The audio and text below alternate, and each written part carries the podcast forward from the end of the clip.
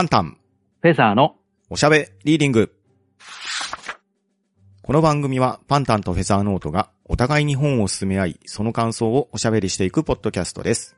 本の選出ルールはただ一つ。パンタン、フェザーノートが各々相手と感想を語りたい作品です。今回は横田慎太郎さんが書かれました奇跡のバックホームの感想会です。一体どのようなトークになるのでしょうか？はい。改めまして、こんにちは、フェザーです。はい、パンタンです。よろしくお願いします。よろしくお願いします。えっ、と、いつもですと感想の前に少しお話ししてるんですけれど、はい。ちょっと今回構成を変えまして、いきなり感想から入っていこうと思います。はい、よろしくお願いします。はい。よろしくお願いします。Warning, warning. From here onward, there is a spoiler for Kaseki no Back Home. Please listen after acknowledging.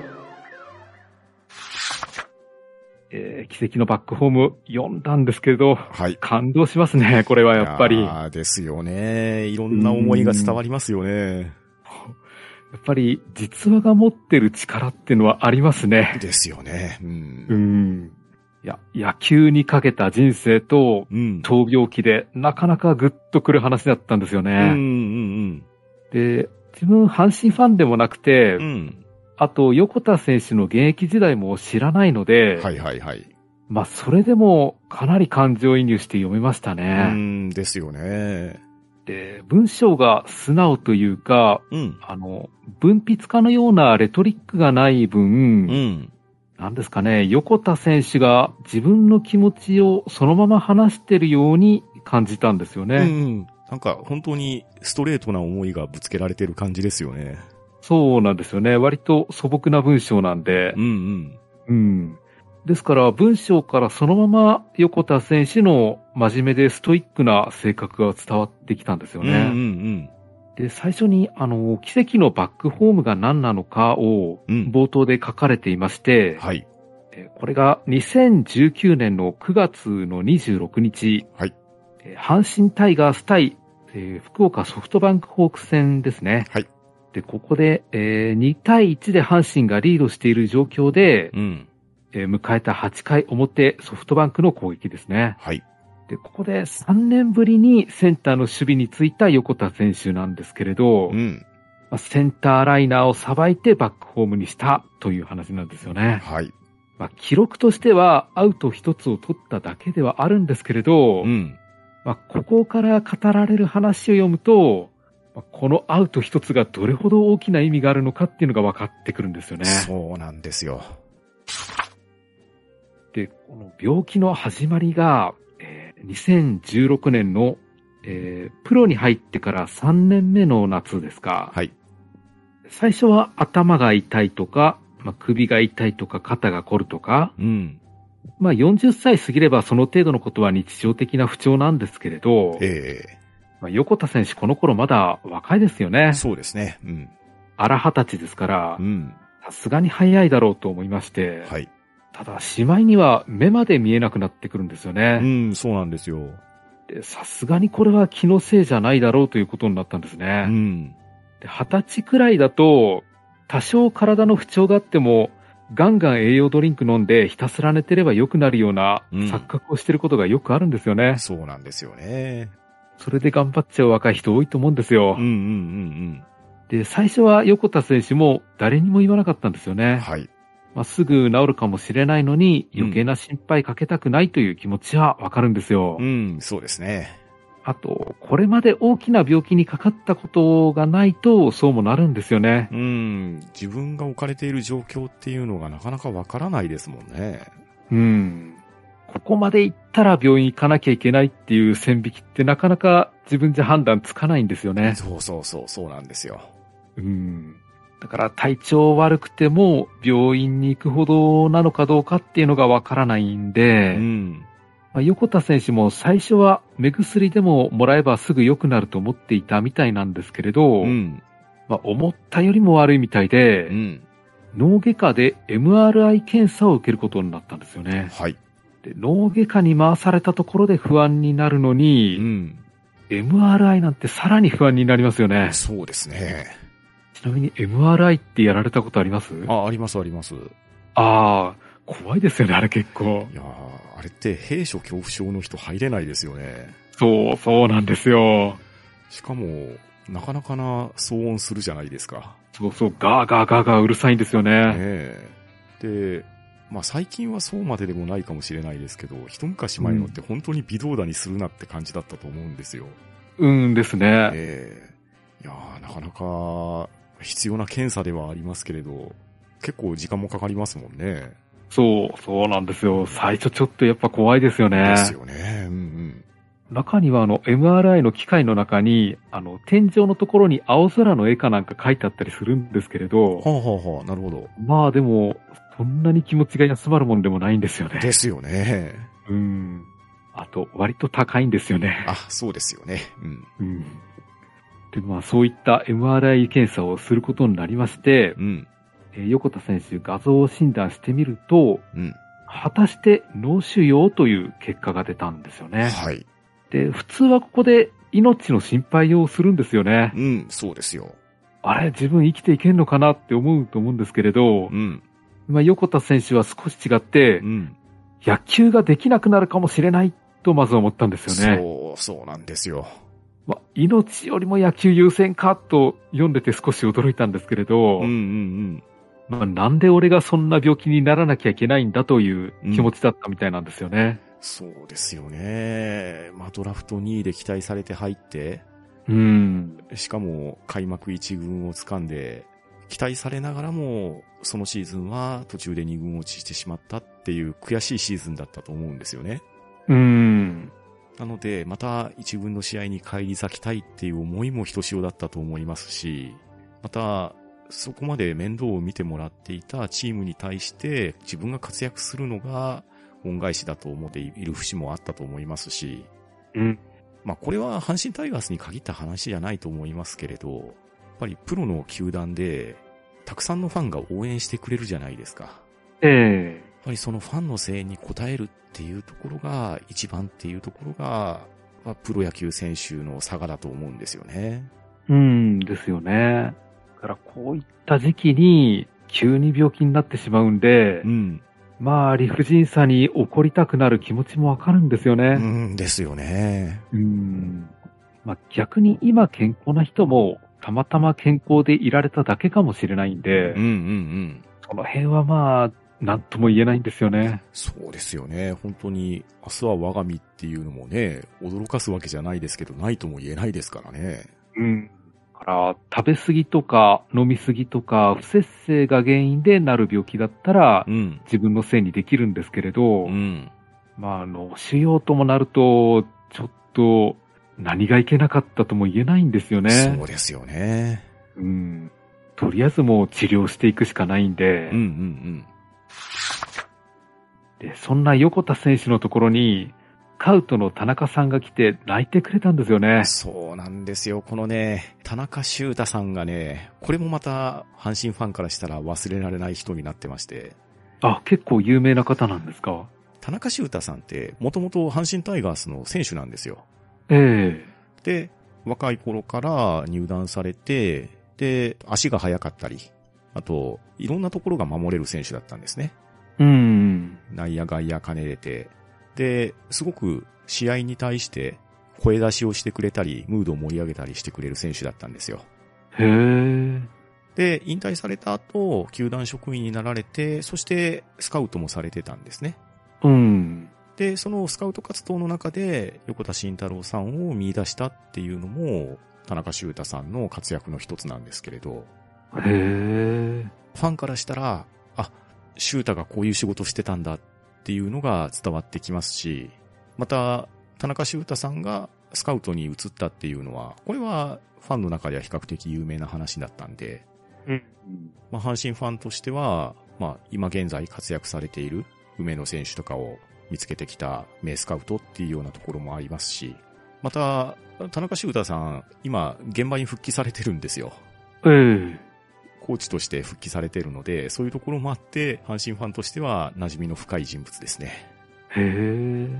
いや、でも、仕事上の付き合いとはいえう、ん。来て泣いてくれるっていうのは、本当優しい人ですようね。ん、本当にね、いい人なんですよ。うん。で、結局、手術が必要ですと言われまして、はい。えー横田選手が頭真っ白になるんですよね。そうですね。目薬で治る程度のものかと思っていたら、頭の手術となるとう、ん。なかなか覚悟が追いつかないですよね。そうですよね。しかも、言われた言葉がショッキングですよね。うんですよね。まあ、この、まあ、野球ができなくなるかもしれないと言われるんですよね。そうですね。今までうん必死に打ち込んできた野球を、一度野球のことは諦めてくださいって言われちゃうんですよね。うん。そうなると、なんでしょうね。命が助かったとしても、うん。どうなるんだっていう気持ちありますよね。そうですよね。ましてや今まで一心不乱に野球に明け暮れてきたわけじゃないですか。えその目標であり目的っていうのを一旦忘れてくださいって言われてしまうと、えうん。自分の存在価値っていうのは何なのかって考えちゃいますよね。そう、そうなんですよね。あ最初軽い病気かと思っていたら、急にでかい話になってくるっていうのはう、ん。よくあるんですようね。ん、そうですよね。あの、自分の病気って大抵見積もりが甘かったりするんですよねう。ん、自分はこうはならんだろうっていうのがね、正直ありますよね。ありますよね。ただ、逆にあの、プリズンホテルの鋳造親分のように、ガンダガンダと騒ぐ人もいるんですよね。そうですね。思い込みが激しい人はそうなっちゃいますね。なっちゃいますよね。で、最初は頭に内視鏡を入れる検査だったんですけれど、はい。横田選手はこれが手術本番だと思ってたんですようね。んですね。まあ、大腸ポリープ取るのとはわけが違いますからうん、これじゃ済まないんですけれど、そうですよね。場所も場所ですからね。うん。まあ内視鏡終わったらイコール手術成功、あとは回復してグラウンドに戻るだけと思っていたら、うん。まあ、本当の戦いはこれからだってなるんですよね。そうなんですよ。いや、これは愕然としますようね。んですよね。うんで、そして、えー本番の手術。これがなかなか大変な手術だったみたいで、うん。朝9時から始まって、うん。えー18時間の手術ですから、うんうんえっと、深夜3時までかかったんですようん。ね。そうです。はい。いや、お医者さんも大変ですよね。いや、これは本当に大手術ですよ。うん。本人は全身麻酔なんで、うん時間価格ないんですけれどね。そうですね。確かに麻酔が入って目が覚めたら終了ですからね。ですよね。うん。これは時間が飛んだ感覚っていうのは手術を受けられた方はわかるかもしれないですが。うん。いや、自分も一回全身麻酔やったことあるんですけれど、え本当に時間飛ぶような感覚なんですよねえ。ですね。僕もうん全身麻酔で手術した時はもう本当にそんな感じでした。ですよね。なんかちょっと不思議な感覚で、うんあの、手術台に寝て、うん。あの、睡眠導入剤飲んで、うん。で、それで肩を軽く叩かれたんですよ。はいはいはい。で、目開けたら、あの、もう手術終わってたって感じだったんですよね。ああ、ですよね。僕も麻酔は正気ガスの麻酔だったと思うんですけれど、ええはい、麻酔入れますねって言ったらもう落ちてて、うん。次終わりましたよ。で、目が覚めたら終わってましたね。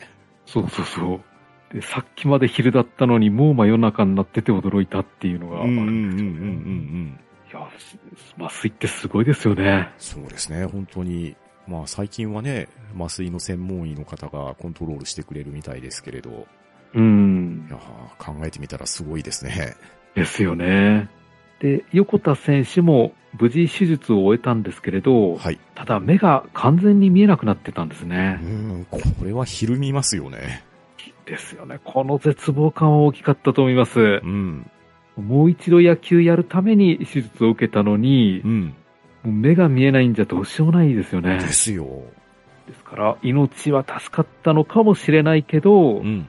気概がなくなってしまいましたと。はい。いや、これは、どうなるんだと思いましたけど、うんですね。で、そこから、えー横田選手の野球人生の回想パートに入るんですけれど、はい。えープロ野球選手だったお父さんの影響もあって、うん。小学3年生の時に、まずソフトボールチームに入るんですよね。はい。で、小学生ながらかなり厳しい練習だったみたいで、うんうん毎日3時間みっちりやってたみたいなんですよね。そうですね。このソフトボールのチームがなかなかの名門チームだったみたいで、うん。まあ、横田選手もプロ野球選手になりましたけれど、他にもプロ野球選手になられた方々が所属されていたチームだったみたいですね。うん。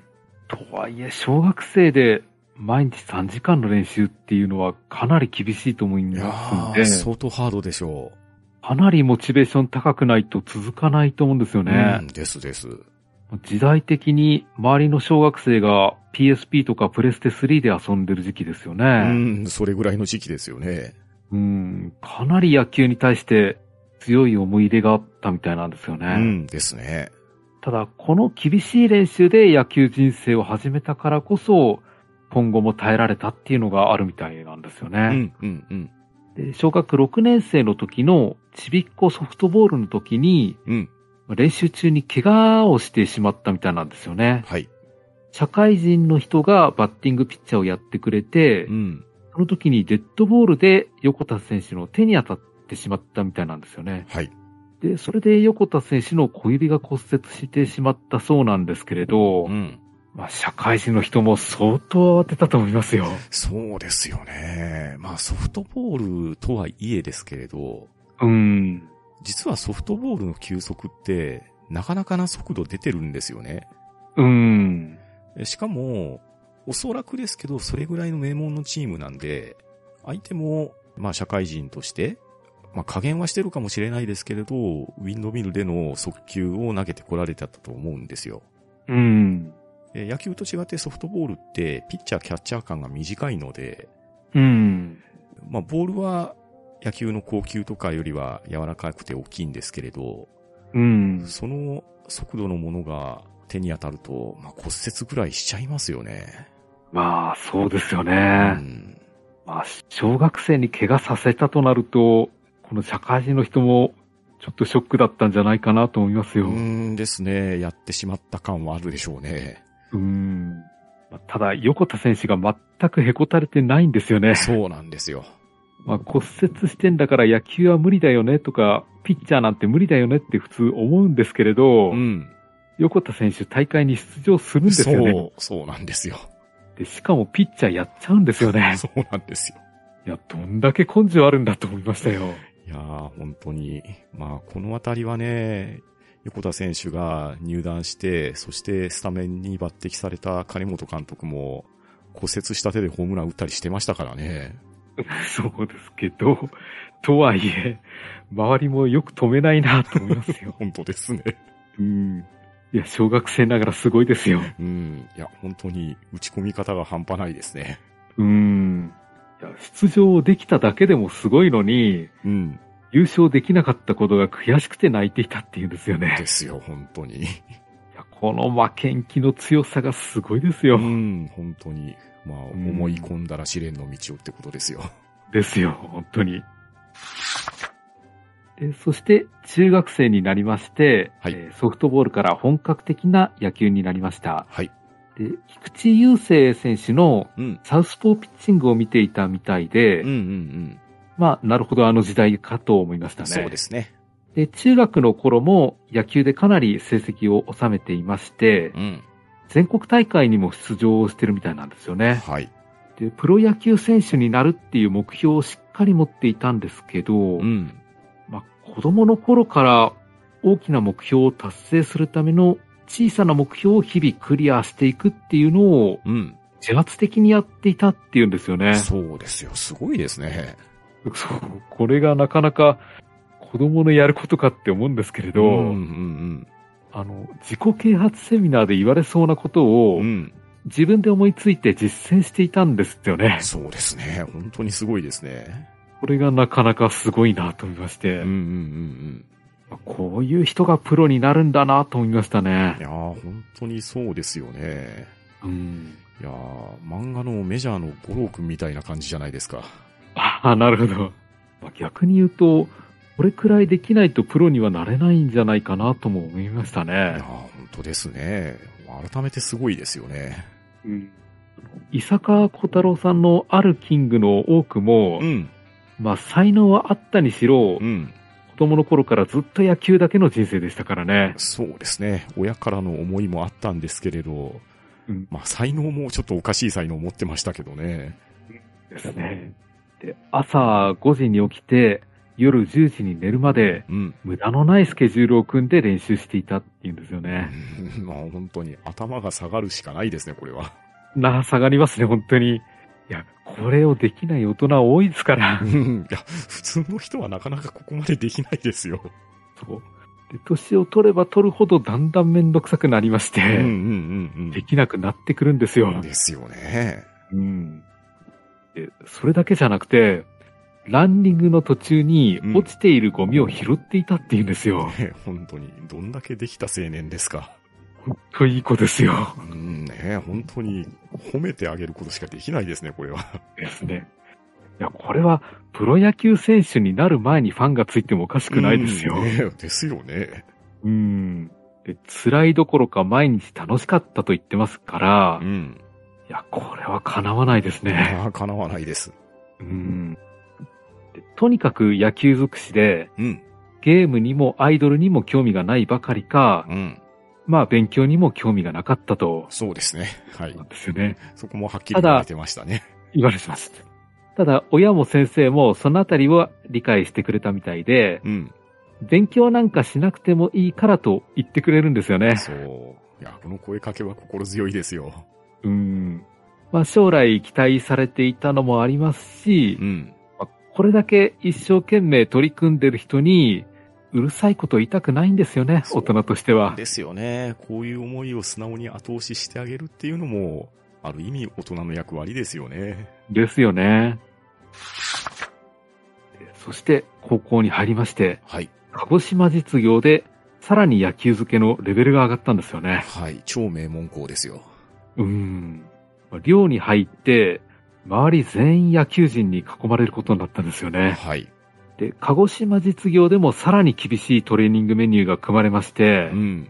まあ読んでみるとかなりハードな練習になってるんですよね。いやー、名門校の練習ってやっぱ厳しいですね。厳しい。いや、自分じゃ一日も耐えらんないですよ。うんですね。うんただ、これだけ厳しいトレーニングをやっていても、うん。プロになれるのは数人っていう話なんですそう、よね。本当にね。もうこれが野球の世界の凄さと怖さですよね。本当厳しい世界ですよね。うん。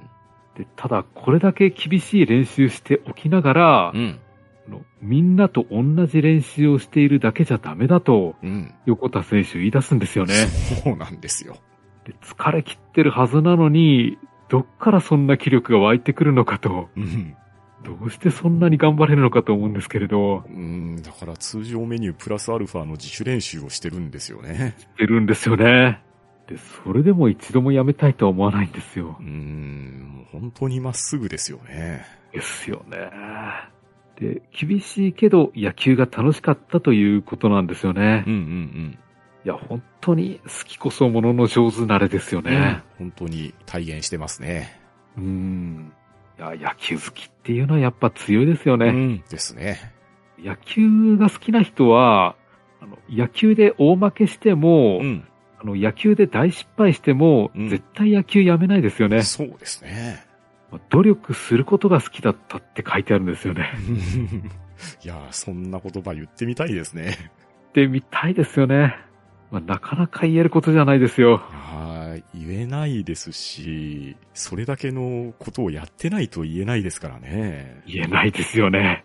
で、それで、親から月に5000円小遣いをもらっていたんですけれど、うん。ほとんど使わなかったって書いてあるんですよね。うん、もう使う間もなく練習してたってことですもんね。うーん。いや、この辺根本的に自分と違いすぎるんですよね。そうですね。僕はとてもじゃないけど真似できないですわ。できないですよ。いや、高校生なんてお金がいくらあっても使い道に困らないじゃないですか。ですよ。うん。それを全く手つかずで取っとくんですからね。うん。本当に計算したら全然使ってないですもんね。ですよね。これだけ頑張っていたのに、うん。高校3年間で一度も甲子園には出場できなかったと、そうなんですよ。そんなことあるんですかと思いましたね。いやー、本当にね、名門の鹿児島実業なんですけど、確かにね、出れてない時期あったんですよね。うん。で他の高校はどんだけすごいんだと思いましたね。うん。ねで、この頃高校野球他に強い選手いたのかと思い返すと、うん。あの、1学年上に大谷翔平選手いるんですよね。そうなんですよ。はい。うん。まあ、それは確かに強いなと思いますね。そうですね。うん。で、横田選手は、あの、甲子園出場は叶わなかったものの、うん。目標はあくまでもプロ野球なので、うん。まあ、社会人チームとかは考えてなかったんですよね。そうですね。で、えープロ志望届を出すんですね。うん。まあ、この辺のシステムはちょっと自分よくわからなかったんですけれど、はいはい。まあ、そうすると、果たして9つの球団から調査書というのが届くんですよね。はい。で、ドラフトで指名するかもしれないという、まあ、書類なんですよね。うんですね。まあ、よほどの実力がないとこういう書類を送ってこないですし、うん。まあ、各球団のスカウトがうん。地方大会でもしっかり選手を見てるっていうことなんでしょうね。そういうことですね。で調査書を送ってみると、うん。なんと阪神から2位指名がはい。いただけるんですよね。そうですね。田中修太さんがよく見てたってことですね。ですよね。これはちょっとグッときましたうね。ん。甲子園には出れなかったけど、見るべき人は見ていたってことですし、ですよね。この時期、高校生の2位指名って、なかなかですよ。ですよね。え甲子園に出てない、えうん。あの、高校からの指名ですから、うん。いや、なかなかだなと思いましたね。ですね。うん。うん。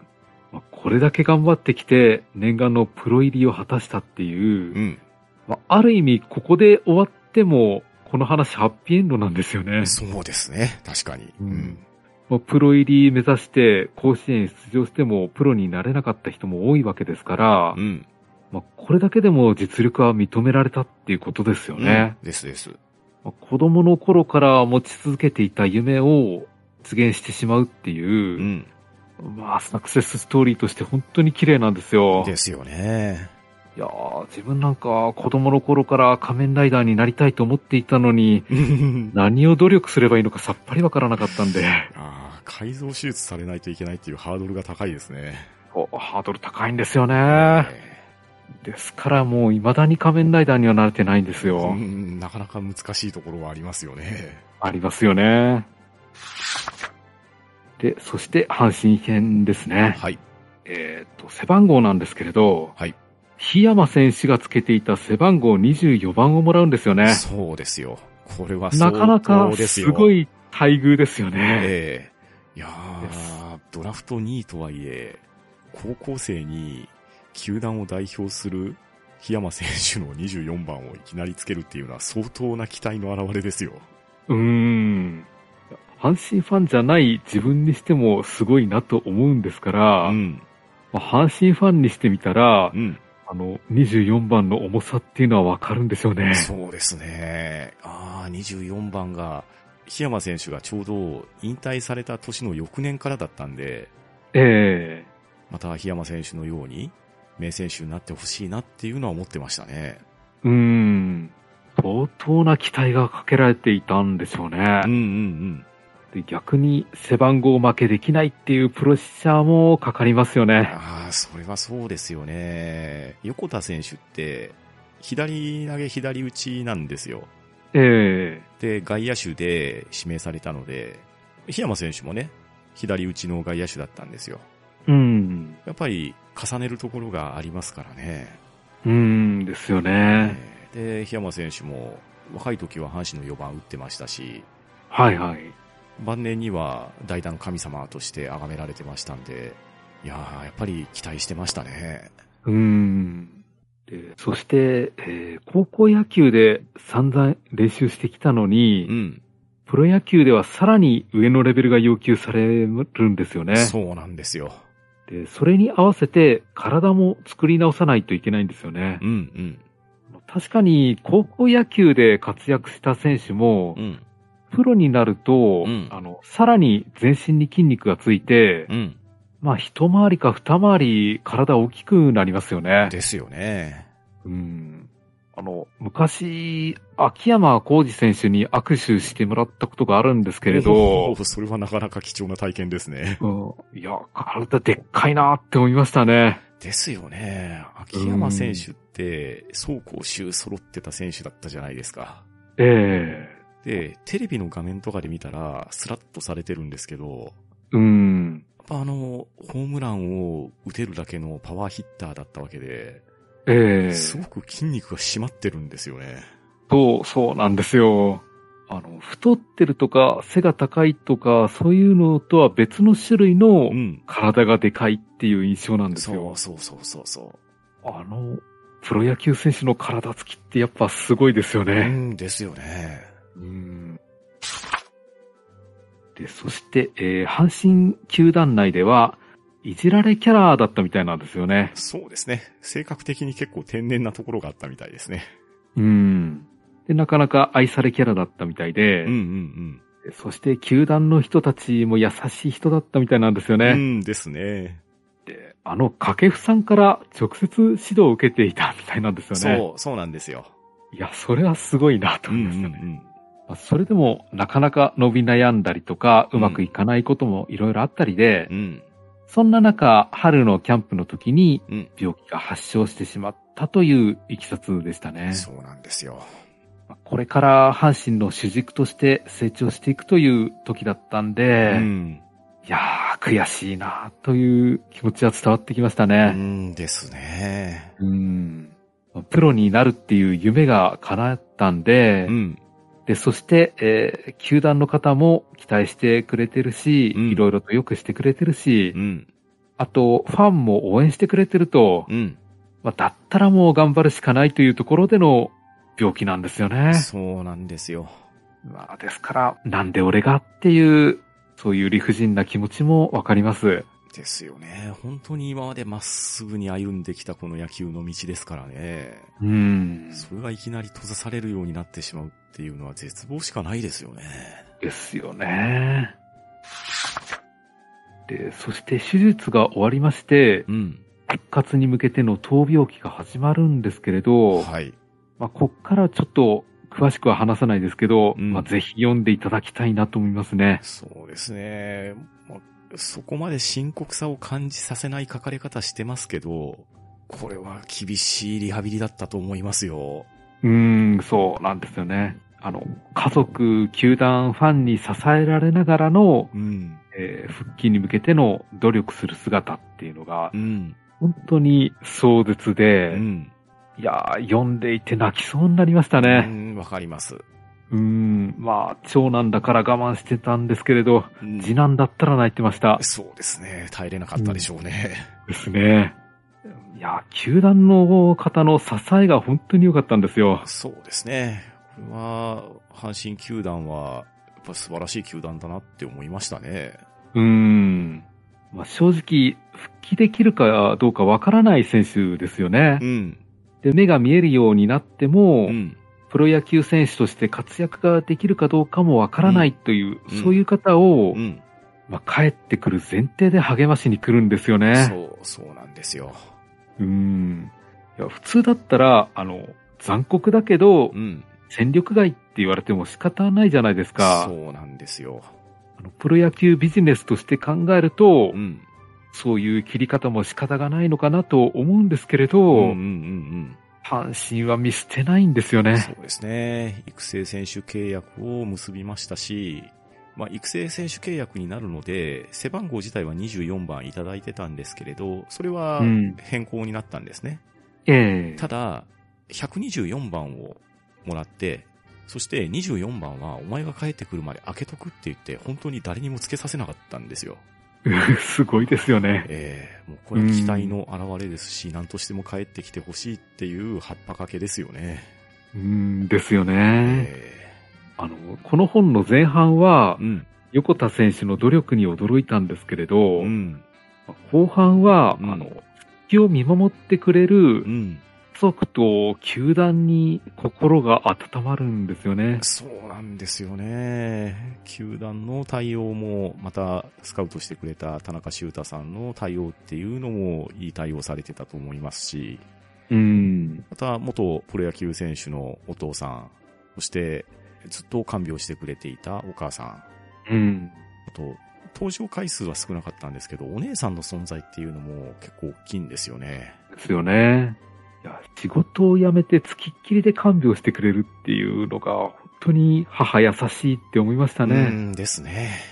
うん。で、抗がん剤と放射線治療も本当に辛そうだったんですよう。んですね。とそんな中、掛布さんから声かけられるんですよね。うん、そうなんです。横田、これからドラマを作ろうなと。うん。いやー、本当にいいこと言うなと思いましたし、あうん、もうミスタータイガースの言葉ですからね。うーん、いや、本当にドラマになりましたよ。うんです。それから復帰に向けてトレーニングが続くんですけれど、うん。まあ、よくめげなかったなと感心するんですよ。めげなかったもめげなかったですし、この回復具合がすごいんですよね。そう、そうなんですよ。体力は戻ってきたんですけれど、うん。目の状態だけはどうしても戻らなかったみたいなんですよね。そうですね。物が二重に見えるっていうところが最後まで戻らなかったみたいなんですよね。うーん。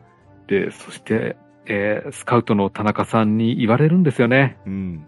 あの、球団は来シーズンも続けても構わないと言っている。うん。でも、苦しかったら今年でやめてもいいぞと。うん。これを聞く田中さんも辛かったと思うんですけれどー、それはずっと歩んできたシュータさんですからね。うーん。で、この決定的な答えを返さなきゃいけない横田選手も本当苦しかったと思うんですようね。ん、もう本当に自分のことを自分で決めないといけない。そして自分の現状も一番よくわかってるっていうところでの出す答えですからね。うーん。いや、横田選手もこれ答えるのが本当に怖かったと思うんですよ。うんですね。もう自分がこれまで人生やってきたことを全部、うん崩さなきゃいけないっていう時が来たっていう思いでしょうからで。すよ。うん。いや、田中さんも両親も横田選手の答えを受け止めてくれるんですようね。ん、そうなんですよ。いや、こ、このあたりですよ。うん。こいいですよね、この本。うんですよね。うん。で、そうしたいきさつがありまして、えー横田選手の引退試合が決まったんですよね。はい。で、冒頭のバックホームは、そうしたいきさつがあってのことだったんで、うん。だからあのバックホームの重みが分かってくると、もう素直に拍手するしかないですよね。そうなんですよ。しかも、センター前ヒットをうん前進して取って、そのままノーバウンドでキャッチャーにバックホームして、ホームタッチアウトなんですけど、そう。うん。現状、リハビリ中の横田選手は、体力は確かに戻ってたんですよね。うん。なんですけど、二軍とはいえ、プロ野球の選手としてグラウンドに立つのは本当に久しぶりのことですし、うん。また、物が二重に見えるということは、打球がはっきり見えないような状態なんですよね。うん、そうですよね。で、ソフトバンクホークスの打者が打ったセンター前ヒットを取ってバックホームするっていうのは、通常のセンターフィールダーであれば当たり前のことではあるんですけれど、うん。ボールが二重に見えるということは遠近感がつかめないわけですよ。うん。で、練習中もそういうことがあるので別メニューで行っていたり、で、練習中でもボールを取ることができなかったりっていうような状況だったわけですよね。うん。でも横田選手はそこで交代して待って取るじゃなくって、無意識のうちに前進してキャッチしながらバックホームという、まあ、うまい中堅手であれば、レーザービームで本塁クロスプレー、タッチアウトっていうのを狙うっていうのは花形のプレーではあるんですけれど、それを最後の最後のプレーとしてやってのけた横田選手、そして横田選手が今までやってきた野球人生ですよ。それが詰まった一球ワンプレーだったんだっていうのを考えると、いやーいろんな思いが込み上げてきますよね。ありますよね。だからもう、肩は完全に仕上がっていたんですよね。そうなんですよ。うん。いや、あの、エスケープの時も思ったんですけれど、はい。あの、リアルスポーツの世界では、時々できすぎだろって思うくらいのドラマが生まれたりするんですよね。そうなんですよ。まさにそれですね。うんですよね。いや、この本、あの、割とすぐ読めるんですけれど、ん。いや、読むと感動もありますし、うん。あの、ポジティブな気持ちになれますよね。そう、そうなんですよ。超辛いことがあっても、まだまだ頑張れるだろうっていう、そんな気持ちですよ。そうですよね。まあ、といったところが、奇跡のバックホームのあらすじにはなってくるわけなんですけれど、ええ紹介会でも言ったように、この奇跡のバックホームっていうのは ABC テレビによってドラマ化されていたんですね。うん。で、それの原作小説ではあったんですけど、このドラマを僕は見たんですけれど、このドラマもね、非常に面白かったですし、よくできてたんですよ。うん。で、ドラマの何が良かったかっていうと、この横田選手の引退試合とか、引退セレモニーが、実際に横田選手がプレイされた映像が用いられていたんですよ。うんうんなので、再現ドラマとして作ったんじゃなくって、イベントに関して言ったら、まさに生のプレイの録画だったんですね。うん。ええつまり、横田選手の奇跡のバックホームが、そのままのプレイの映像が流れたんですね。おー。あもう嘘偽りないプレイですよ。うん、そうですね。本当に横田選手が前進してセンター前のヒットをキャッチして、で、本塁にノーバウンドの送球をして視察をしたっていうプレイが、これを目の当たりにするとですね、ええあの、感動ですね。うん、そうですよね。阪神ファンの僕としても、横田選手が引退したっていうのは知っていましたけど、脳腫瘍を患って、そして闘病生活の末、引退してしまったっていうところまでは詳しくは知らなかったですし、うん。また、最後の引退試合が実際に行われていて、そして最後のプレーが、こんな奇跡のバックホームだったっていうのも、正直知らなかったんですよね。